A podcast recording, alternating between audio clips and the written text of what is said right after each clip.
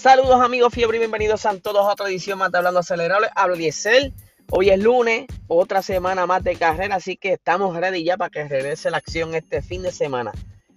Hoy no traigo el resumen de carrera porque ya lo hicimos ayer en el episodio de Box Talk y todos dirán, pero ¿por qué hicieron el Box Talk domingo? Lo que sucede es que Luis de G90PR estará viajando durante el día de hoy eh, y estará de vacaciones, así que quisimos adelantarlo. Y no tan solo adelantamos el episodio, sino que estuvimos haciendo el episodio con eh, Alfredo Nin, quien ha sido eh, narrador para ESPN, tiene su propio show allá en Dominicana que se llama The Driver Show y de verdad que fue un episodio súper brutal. De verdad que sabía que iba a ser eh, súper entretenido y bien emocionante, pero no pensé que hubiera sido a ese nivel.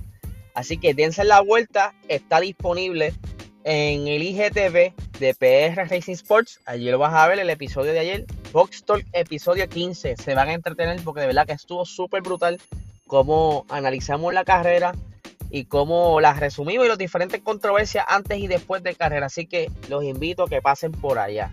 Pero vamos a lo que vinimos porque vamos a hablar un poquito de Mercedes, un poquito de Carlos Sainz y una sorpresita que salió por ahí que se la voy a decir en breves minutos. Pero vamos allá. Luis Hamilton. Hamilton estuvo diciendo luego de carrera que en ningún momento vio que él, que él pudiera alcanzar a Max. Eh, el carro, pues lamentablemente no tenía lo necesario para poder capturar, cachar a Max y pasarle.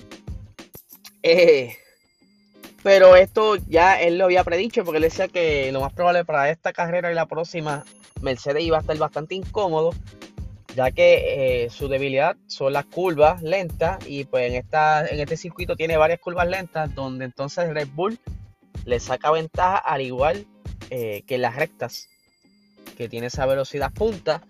Eh, de hecho estuvo diciendo que estarán quizás trayendo un pequeño setup, van a jugar con el setup del monoplaza del Mercedes para la siguiente carrera, aunque él dice que la degradación fue parte del problema yo no sé cómo ellos lo van a manejar la, semana que viene o esta semana porque el, el compuesto, los compuestos que va a traer Pirelli son más blandos que los de esta carrera. Así que si en esta carrera, bueno, pudieron tirarse la maroma varios de los pilotos, hacerlo quizás a, una parada, yo creo que en la siguiente carrera la estrategia va a ser bien importante porque si el, el compuesto es el más blando, pues yo creo que van a ser las dos paradas lo que quizás cambie un poquito el escenario. Entonces, vamos a ver qué setup trae Mercedes según Hamilton, que quizás ayude un poco a mejorar la degradación de los neumáticos y que quizás logre batallar un poco por la posición, aunque él mismo sabe que está bien difícil porque Red Bull está demasiado rápido. Y en este circuito más, porque de verdad que él se le fue demasiado adelante Max y correr para el mismo circuito más obviamente Red Bull no va a estar, no va a dejar la bola caer. Ellos van a buscar la manera de quizás estar igual o mejor para entonces sostener esa victoria que es casi segura. Yo te diría que un 80% está set ya esa victoria. Eh, nada, eso de, todo depende qué aprendieron de esta semana, como bien lo dijo Alfredo ayer, y qué setup pudieran hacer eh, para Mercedes para que entonces no se degraden tanto los neumáticos y puedan sacarle un poquito de provecho a, esa, ese set de compuestos de la semana que viene que serán más blandos. Cuando son más blandos normalmente se van por los medios porque los soft, los blandos se van demasiado rápido. Así que lo más probable veamos una combinación de medios y duros. Por otra parte, Carlos Sainz estaba hablando de cómo él pudo deslapiarse, como él lo dice, porque ustedes saben que durante la carrera de ayer, en un momento dado, Lewis Hamilton pues, y Max lapearon a varios pilotos. Entre ellos estaba Carlos Sainz. Pero peculiar lo de Carlos Sainz fue que lo cachó durante estaba en el pit stop. Y fue donde Lewis Hamilton le pasa. Pero ¿qué sucede? Es normal en esta pista porque esta pista, al ser tan corta, eh, tú entrar a un pit, te puede pasar 5, 6, 7 carros de lo corta que es. Pues en ese entonces, Lewis Hamilton le pasa eh, eh, y salen casi al, paralelo. Pero obviamente por las banderas azules tuvo que dejarlo ir. Por el cuenta que perdieron casi 15 vueltas detrás de Luis Hamilton. Entonces tuvieron que buscar la manera de que Light comunicarse con Mercedes para que entonces dejara pasar a Carlos Sainz para Carlos Sainz entonces intentar cachar a Lando Norris que estaba bastante adelante, pero ellos tenían el pace para cogerlo, pero obviamente ya luego de esas 15 vueltas perdidas, ya los neumáticos habían gastado bastante y se le hizo bien difícil llegar a Lando. Pero según Carlos Sainz, podía cogerlo, de no ser que estaba lap eh, y de no haber perdido esas 15 vueltas. Quizás si se hubiera ocurrido, hubiera esa comunicación mucho antes, pues lo más probable hubiéramos visto esa peleita entre Lando y Carlos Sainz. Dos panas en dos escuderías distintas, que eso estaría bien interesante cómo hubiera sido esa química en pista, aunque ya hemos visto eh, varias peleitas entre ellos, pero siempre son bien entretenidas, así que vamos a ver qué pasa esta próxima semana. Y para finalizar, durante el año 2018, eh, Aston Martin había anunciado un hypercar que se llama el Valkyrie. Y pues eh, desde ese entonces he estado desarrollando este hypercar. Y pues con la llegada de Aston Martin a la Fórmula 1, pues como que las cosas como que se motivaron, por decirlo así. Ustedes saben que Lawrence Store eh, adquirió lo que es Aston Martin y él está como que entonces jugando con el branding para entonces levantarle esa, ese tren de Aston para, obviamente vender más y ganar más. Ya vimos que en la película de Infinite de Mark Wahlberg que salió hace poco, lo que sale, el carro que sale, el único deportivo que sale es un Aston Martin. O sea, ellos ya están jugando con eso y supuestamente ahora la siguiente de James Bond van a salir como tres Aston Martin distintos en la película eso es parte de la, de, la estrategia para levantar el branding. Pero ¿qué sucede con este Hypercar?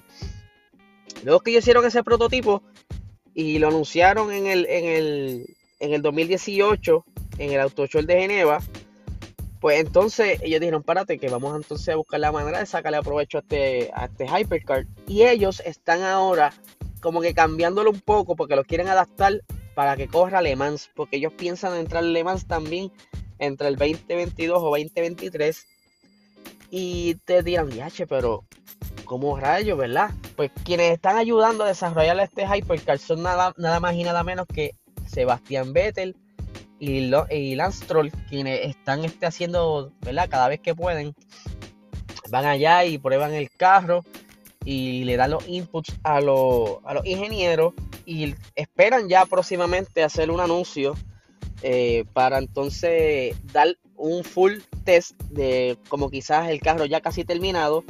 Pero las ideas de ellos es que, ya esté próximamente ready para hacerle este, este show. Ahora mismo el, el Valkyrie AMR Pro, que está diseñado por la Red Bull Advanced Technologies, eso es una sombrilla que inicialmente ustedes recuerdan que Aston Martin eh, fue parte de Red Bull y obviamente luego Lawrence Stroll lo adquiere. Eh, y tienen eh, un motor 6.5 litros B12 que está produciendo casi 1000 caballos de fuerza y está próximamente a ser probado en la, en la, pista de las artes o el trazado de las artes y ellos creen que va a estar haciendo la vuelta en aproximadamente 3 minutos con 20 segundos. Esto obviamente están ahí haciendo todo lo que es, recibiendo los feedback. Estoy súper curioso por ver este nuevo proyecto en pista. Aparentemente ellos están eh, haciendo los diseños en base con los principios de, la Fórmula 1, o sea, lo que, lo que es cuestión del downforce y diferentes diseños. Están usando los principios del Fórmula 1 para entonces meterlos en esta hypercar y que entonces tengan un carro con que ganar en el, en el Le Mans, porque obviamente toda esta gente quiere este, regresar al Le Mans porque si ganas carrera, esto te trae entonces números en cuestión de venta, porque la, popularidad, lo que te hace trend es ver, tú montarte en un carro ganador, y eso es lo que quieren muchas eh, muchas casas de, ventas, como lo que es McLaren, como lo que es Ferrari, eh, Mercedes. Por eso esta gente está todo metido en estas categorías y es obviamente para hacer nombre y, buscar la manera de vender, porque todo tiene que ver con dinero.